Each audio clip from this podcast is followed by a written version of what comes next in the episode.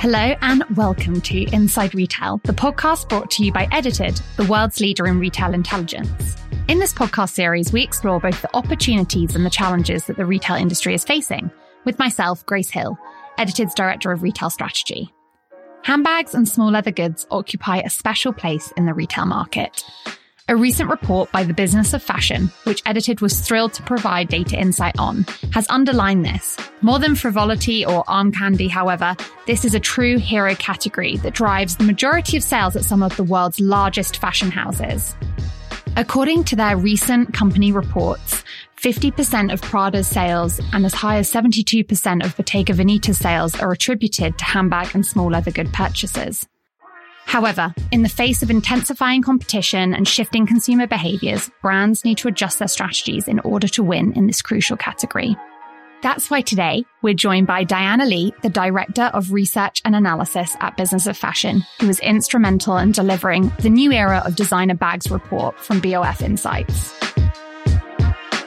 We've discussed how the report came about and what the key takeaways are for retailers and brands who currently occupy the luxury space, as well as the challenger brands that aspire to get there. So let's get into it.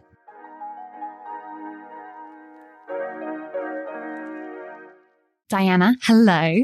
Um, thank you so much for joining us today. We've prepared some little icebreakers just to get us going. It's Edited's own version of Vogue's 73 questions. So let's begin. Crossbody or shoulder? Definitely crossbody. I prefer hands free. Yeah, me too. Favorite handbag you own? Oh, that's a tough one. I'd say right now it's probably the Loewe puzzle bag where I've got it in a color block and I think it's really fun. What's your favorite report that you've created? Okay, this is a challenging one because at BOF Insights, we're a pretty new team, but we've already issued six reports and every one of them is special in their own little way. But I'd say probably my favorite just because it was the first ever. It was the yeah. launch of the team. It was, you know, really a milestone effort in terms of launching this new division and having an actual output. So it would be our first report, which was on the future of fashion resale. What's the most challenging issue facing our industry right now? Okay, this one is, is definitely going to be controversial, but also not surprising. It's, it's the overconsumption. So the fact that most of the mm-hmm. business models are very much oriented around pushing more product. And because of social media and different trends, those are coming about faster than ever. And at the same time, you've got issues with sustainability where it's not really tenable for us to continue in this way. So we have not cracked that puzzle as of yet. Couldn't agree more. And coffee or tea? Definitely tea. I am not a coffee drinker. And TikTok or Instagram? I love both, but in terms of where I'm at more today, I'd say it's TikTok. Well, now we know a little bit more about you. Could you start off by telling us a bit about your background in the industry, what your role entails as Director of Research and Analysis at Business of Fashion? Thank you so much, Grace. I'm really happy to be here. Benjamin Schneider and I are the co-authors of the report on designer handbags. And so I'm really delighted to be representing the team at BOF Insights today. So the business of fashion itself is a media company focused very specifically on the fashion industry. And the research arm is the news division, and we consider ourselves to be the think tank and the data unit. So my team is responsible for actually coming up with the content roadmap to say what are the most topical issues that people in the industry need to learn more about, giving them the deep dives, and then actually pushing out the reports. And so we have a regular cadence, perhaps every two to three months, there is a new report that comes out. And our most recent one is the why we were gathered here today, which is to talk about designer handbags. Amazing. And tell us a little bit more about how you got into this role? What's your background? Sure. So started off as a consultant and then after graduating from business school, which was very much sort of a kind of standard path for consultants, I decided that I wanted to work in industry and I was particularly interested about the business side of creative industry. So I've dabbled in hospitality. Then I went into fashion for the first time by working for Yoox Net-a-Porter. And then I went into theater and now I'm in media, but focused on fashion. So it's coming a little bit full circle. And so that's been really fun to both both have worked in fashion and now to be on the periphery and to actually be covering what is happening from the industry, but from a more objective perspective. Obviously, this is covered extensively within your report, but why are designer bags a hero category for so many luxury brands? You can really think about this in two ways, both from a consumer perspective as well as from a commercial perspective. So I'll tackle it from the consumer perspective first. So handbags are definitely a very special object. And that's not just because they're inherently functional, but they also have this unique symbolic value. So if you think about fashion, one of the main ways in which people convey their personality and their self-expression is through handbags. And handbags are you know, quite uh, simple. They're, they're not complicated. So regardless of your physique, regardless of what style you have and the amount of knowledge that you have about fashion, anybody can wear a bag and all of a sudden they can pertain to a specific consumer class. They, they can belong to a specific tribe or where they aspire to belong. So this is a really easy way for consumers to be able to access the fashion lexicon. And then from a commercial perspective, this is really important for brands. So the handbags tend to be the most visible symbol for a mm-hmm. fashion house. A classic flat bag from Chanel or a mm-hmm. Birkin for Hermes, those are very visible symbols of a fashion house.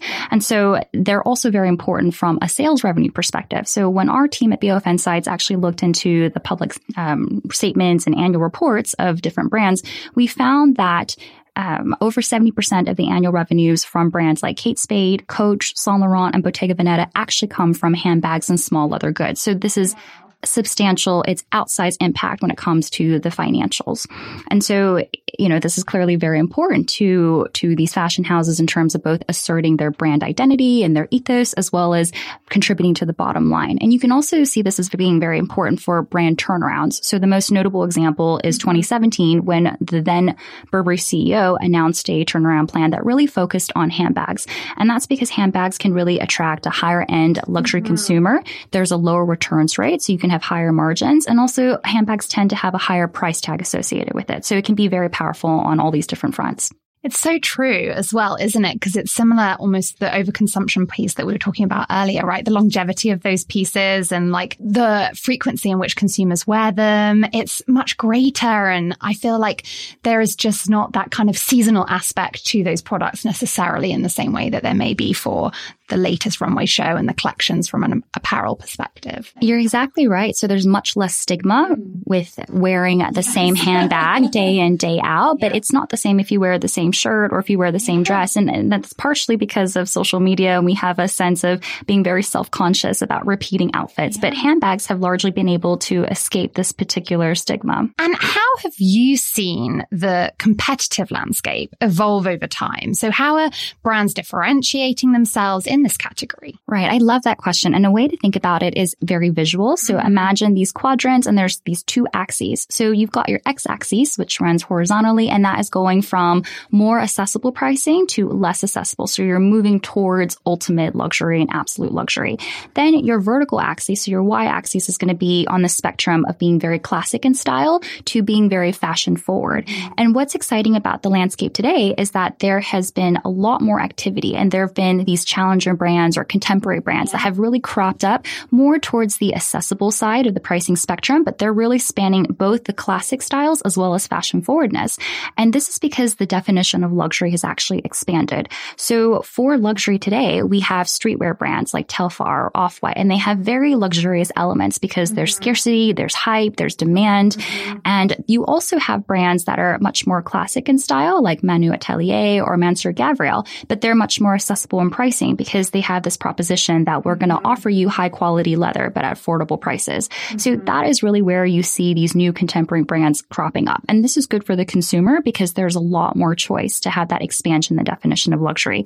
Obviously, this is a challenge, but also an opportunity for the heritage brands that are out there because for them, it's really about finding that point of differentiation and being able to cut through the noise in order to continue to appeal to their target audience. Yeah, it's so interesting, isn't it? In terms of differentiation, like, is that color? Is that shape? Is that price point? Like, how do they differentiate themselves?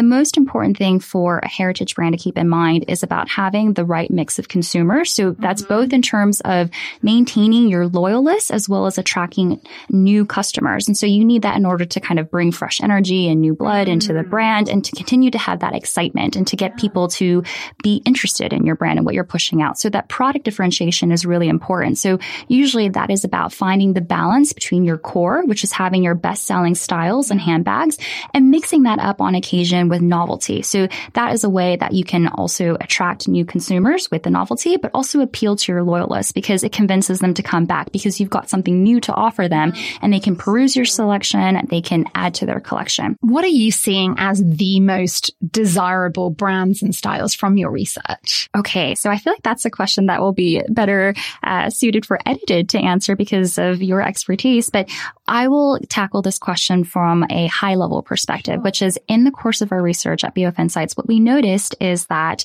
there's really been this bifurcation in styles. And so on one hand, you have items and handbags that are very well suited for social media. So mm. they're very bright, they're bold, yeah. colorful. They have really unique shapes and silhouettes and they really pop when someone is scrolling on their phones. So that is what you've got on one hand. On the other hand, you've got the classic styles that continue to reign. So you've got your classic flat bag bag from Chanel. You've got, uh, you know, your Hermes Birkins. And so there's a tendency for people to say, if we don't want something that is really going to pop on social media, then I want to be able to save and to really be able to splurge on something that mm-hmm. will be very classic and timeless and be seen as an investment piece. So there really is that bifurcation in the styles that we're seeing. And, and I think it's a reflection of the society that we now live in. Definitely. I like when I think of those popping styles that are unique in silhouette, I think of like the Jodie Bottega, which you've seen everyone like at wedding season, you know, they've got it as part of their in a fun color complementing their, their outfits. And one thing that really fascinates me, and maybe this is from my background at Edited, is around pricing architecture and how you see that differing from more of those heritage luxury brands to those kind of new contemporary challenger brands, new players that we've seen in on the market. Certainly. So for the pricing architecture, it is what you would expect in the sense that the contemporary brands tend to sit at the lower end of the mm-hmm. pricing spectrum because that really is their core proposition. It's about offering this appropriate ratio of price to quality and mm-hmm. delivering value for money. So they tend to have a tighter pricing cluster because they're sitting very specifically at the lower end. On the other hand, the heritage brands like Louis Vuitton and Gucci, when we did our pricing analysis, we found that they tended to span a much larger spectrum. So I'll give specific examples. So for Stella McCartney, we did an analysis looking at the UK website and we found that every single handbag sold for less than 1500 pounds and 80% of the products fell between 500 pounds to 1000 pounds. So that's an example of a tight pricing cluster. On the other hand, Louis mm-hmm. Vuitton, their pricing range from under 1000 pounds to greater than 3000 pounds and the distribution by the price ranges were very even. And so you can think about this again because of that challenge we talked about earlier mm-hmm. with heritage brands where they have to both maintain their existing customer base, but continue to attract younger, newer demographics. And oftentimes that means using pricing as a lever and attracting people by having items that can be a little bit lower price. So you can think about the popularity of mini bags where mm-hmm. that has now created a whole new segment that sits very comfortably at a lower end of the range, but in no way affects the brand positioning of a Louis Vuitton or a Gucci or whoever that, that brand may be. Inflation is such a hot topic in our industry right now. How are you guys seeing pricing shift over time as well within these product categories. So this is really where we have to credit edited because one of the data points that your company provided was actually about looking at the pricing of women's designer bags in the US over a period of time. And so what we discovered is that there's actually been a 27% increase since 2019 when we compare the pricing. So there's been a noticeable shift.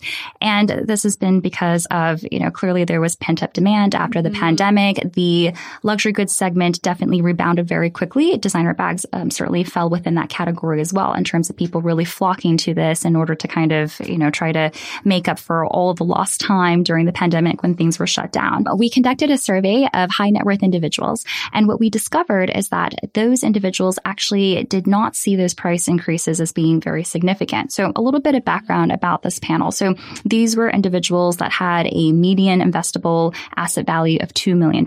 So definitely very wealthy individuals. So when we surveyed and we asked whether they they agreed with the statement of whether they had noticed significant uh, price increases for handbags. Only 40% of them agreed with that assessment, which was a little bit surprising, but it means that there's potentially more room to push when it comes to increasing prices for handbags. And when we further surveyed this population and we asked this panel just what they thought in terms of whether the price increases were justified, actually half of them thought that the price increases were justified because of the cost inflation and everything from supply to labor. That is fascinating. And I think as well, the concept of the fact that these are hero categories for these brands, which typically means their best selling products and the fact that they have the opportunity to further increase the pricing of these products is, I guess, exciting for them from a commercial perspective. So obviously I read in your report that over 50% of all engaged consumers start by browsing online. How have you guys seen the digital expansion impacting the handbags and accessory space? Okay, so this is an exciting question because the first thing that I want to say about the internet and social media is that they have been enormous levelers for yeah. brands. It used to be the case that you needed significant capital, resources, mm-hmm. connections to be able to get a brand off the ground, and that's no longer the case. It used to be the case that you needed to have to have these wholesale connections so that you could actually get your product out there. But because of social media, mm-hmm. these brands brands now have direct access to people who are going to be ardent fans. And so this is why you've really seen the creation of contemporary bag brands like Mansur Gavriel or mm-hmm. Senreve or Polène. So these young brands are all very adept at using social media in order to be able to create and build communities. So that's the first thing that I would say. The second thing we already talked a little bit about, which is just about how the internet and social media has really changed what we see online. So mm-hmm. there has just been a lot more bold and kind of colorful shapes and silhouettes. And, and I think that is very exciting. And the third thing is something that we've actually talked about in the newsroom at the Business of Fashion, which is is this phrase around long live the it bag. The it bag is dead. And so what I mean by that is that back in the day before social media um, in the US, there was really this monoculture. So if you thought about it, everybody ate the same cereals. We all watched the same mm-hmm. Saturday morning cartoons. Mm-hmm. And that's no longer the case because of social media. So with social media, there's been this enormous splintering and this fragmentation into subgroups. And each of those subgroups have a different way in how they want to express themselves through fashion. So this is definitely very true for apparel, but it's also true for handbags where we see a lot of micro trends flourish and then just as suddenly they vanish. So on the topic of it bags, there's a question of whether they still exist anymore. And if they do, then it's probably not in the same way that they did back in the 90s or early 2000s. It's become very busy. It's fragmented, but at the same time, it could be very exciting for consumers. So how are you seeing consumer value shifting over time and impacting that demand today? So the first consumer value that is really important to think about is practicality. And we've defined that in three different ways. So one is functionality, which is the ease of use for a particular bag. The second trait is durability, which is around just whether you mm-hmm. can toss the bag around and it's, you're not going to worry that it's going to get damaged. The third is versatility, meaning that you can use the bag in more ways than one, or you can take it out in different kinds of occasions and it'll still be appropriate. What we found to be universal in the markets that we surveyed, so we concentrated on the US and China, because those are the two predominant markets for uh, designer handbags, we found that practicality really trumped. So those three traits consistently appeared as the most important attributes for consumers. And the way that we're seeing practicality translate in the real world is that mm-hmm. there's this popularity of crossbodies. There's been this resurgence of belt bags. And yeah. the whole point is to be able to go hands free, whether you're walking in the park or running around in the city and being able to have, you know, have that kind of sense and peace of mind that you can go about your day. And we're also seeing this in terms of gender neutrality, where if a bag is practical, and can be a little bit more utilitarian. So it doesn't delineate as, as cleanly into kind of like a mm-hmm. woman's bag versus a man's bag. And that is definitely something that we're seeing continue to pick up in, in popularity and being able to appeal to people regardless of their gender. One other thing that I wanted to mention is around sustainability because mm-hmm. it is an important characteristic and it's going to become increasingly important, especially mm-hmm. when you look at younger demographics like Gen Z. That's a population that values sustainability more than any generation that's come before. So the reality is that while it's important, it's probably not going to be the big differentiator for a bag today. It's probably going to be the mm-hmm. brand story and the actual style of the bag that will still be the most compelling points. And sustain- sustainability will be the cherry on top. So a good example is if you think about Telfar with their shopping bags, those are made out of vegan leather.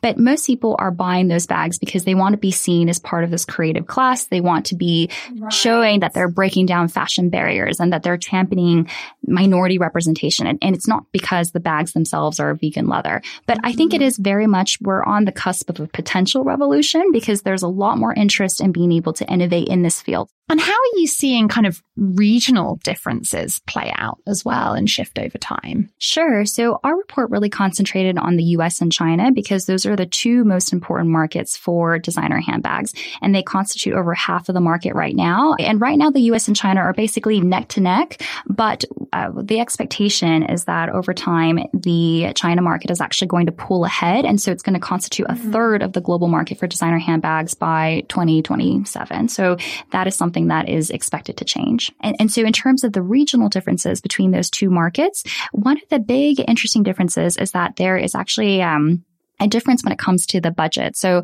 for the US, 80% mm. of consumers who are looking to buy a bag or have purchased a bag in the last year actually stated that less than $1,000 is what they would comfortably spend on a designer handbag.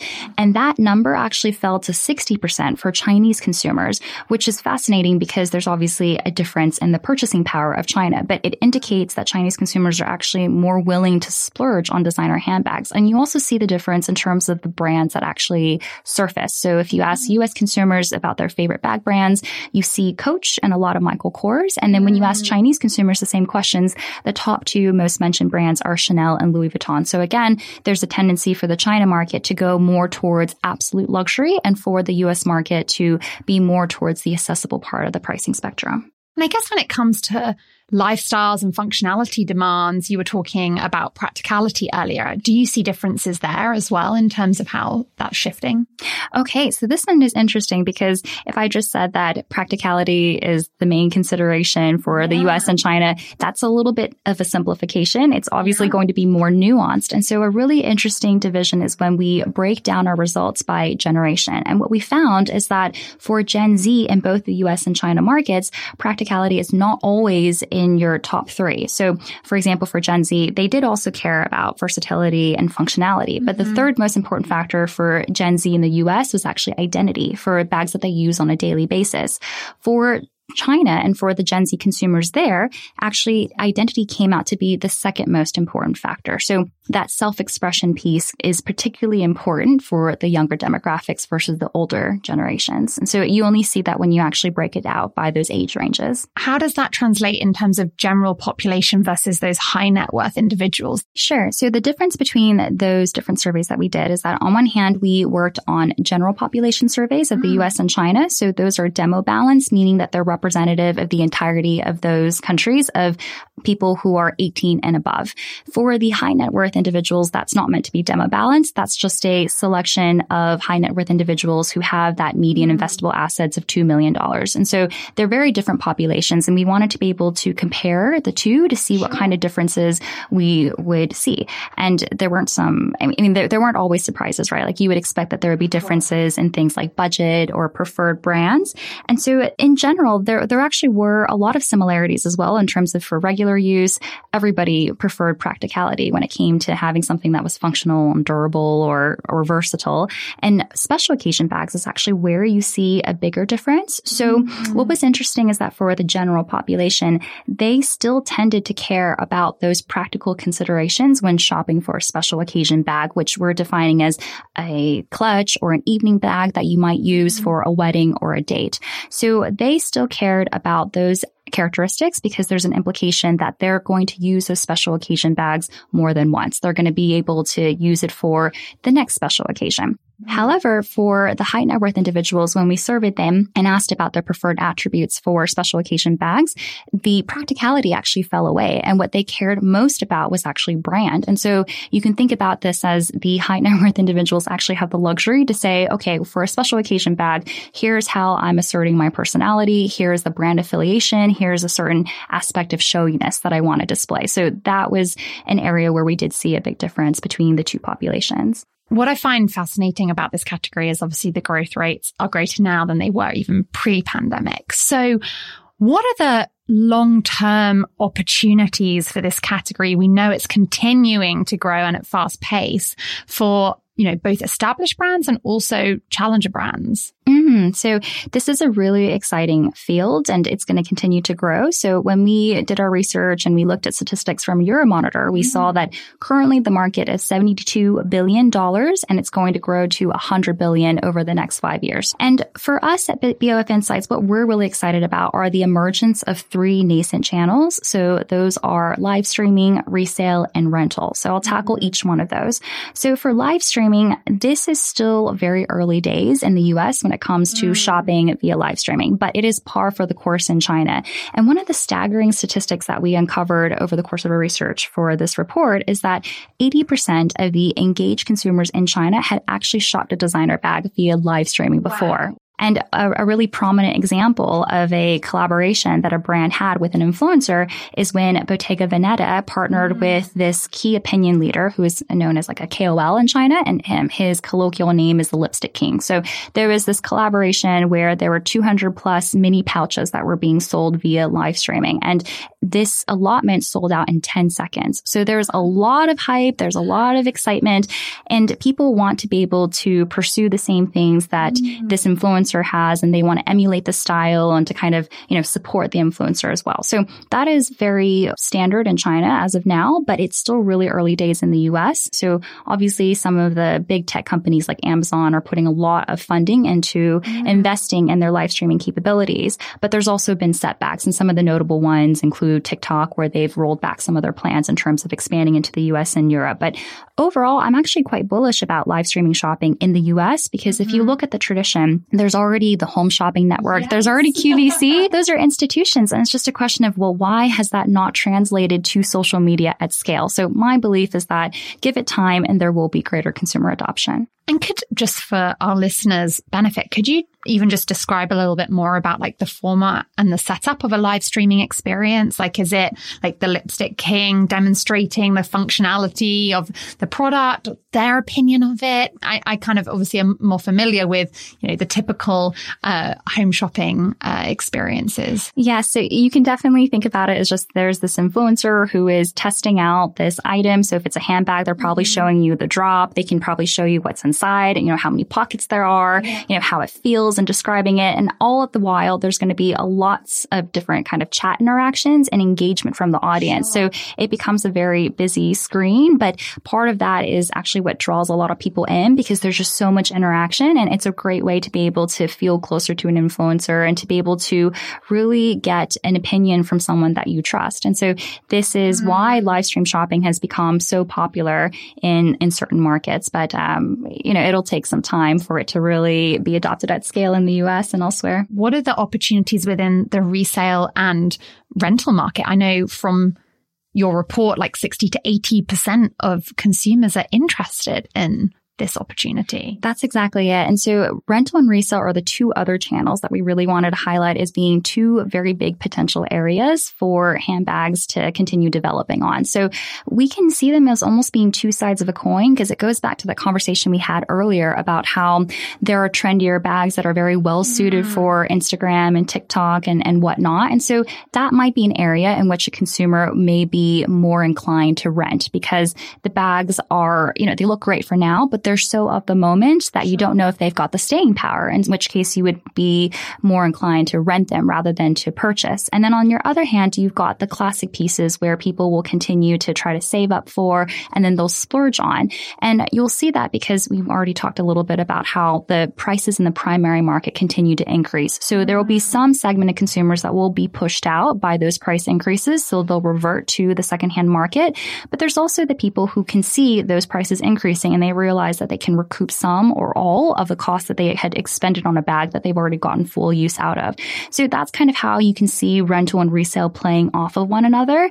And so right now it's still early days, especially for rental, but mm-hmm. in combination and in concert, it could actually be really beneficial for consumers because they can satisfy very different propositions. And I think it nicely ties back to the kind of overconsumption and circularity and obviously not having to constantly have a new product, but being able to kind of contribute and be a, a citizen to the industry in that sense. So what are also the pricing opportunities long term? You know, have we hit that ceiling, do you think? In our survey results, we were quite surprised to see that the panel of high net mm-hmm. worth individuals, you know, only 40% had agreed that the price increases were actually significant. So that could mean that there's still this willingness to pay that can continue to be extracted. But of course, a brand has to walk a very fine line because mm-hmm. you don't want to anger a lot of your loyal customers at the same time. And the other way kind of to think about this is that the data point about how price increases for women's designer bags in the US had increased by 27%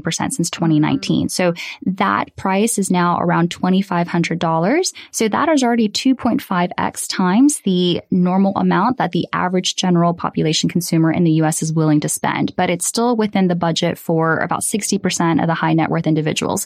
So clearly brands have to think about who it is that they're targeting because if they continue to increase prices, they're not really going to be able to appeal to the general population. And that may be very well okay for that luxury brand. And they just have to focus on who is actually their target audience. Are there any other like long term opportunities that maybe I've not like mentioned or brought forward that you think would be interesting for those brands to consider?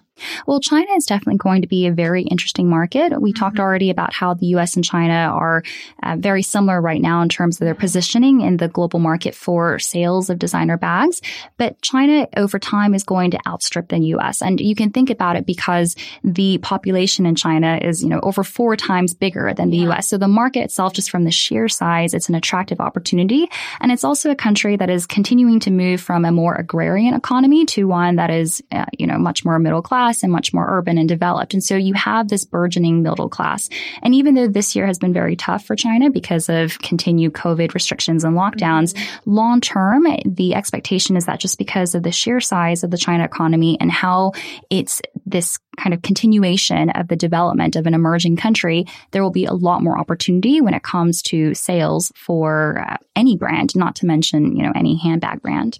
That wraps up the conversation, but we have one final question that we ask all of our guests, which is what is the one thing that you would love our listeners to take away from this episode? Okay. Well, I think handbags are a pretty relatable topic. I'd yes. say that most of us have actually browsed or shopped or used a bag before. So I, I, really hope that this is something that people can see that there is a business behind this as well. It's not just a frivolous thing. Like it is a massive industry, um, fashion overall, and handbags are a very important aspect of that. And there's a lot more to uncover, way more than I could possibly cover in this conversation. I feel like I could wax on, but for anybody that is interested in learning more, uh, they can always go to our our website at shop.businessoffashion.com to be able to peruse our full report. Well, Diana, thank you so much for joining us for such a fascinating conversation. I feel like that was jam packed with such incredible insight. So thank you so much. It's been an absolute delight. I had a lot of fun. Thank you for listening to our latest episode of Edited Inside Retail. If you'd like to read the Business of Fashion report for yourself, head to our show notes to find out more there. I'm Grace Hill, and I'll see you next time. Goodbye.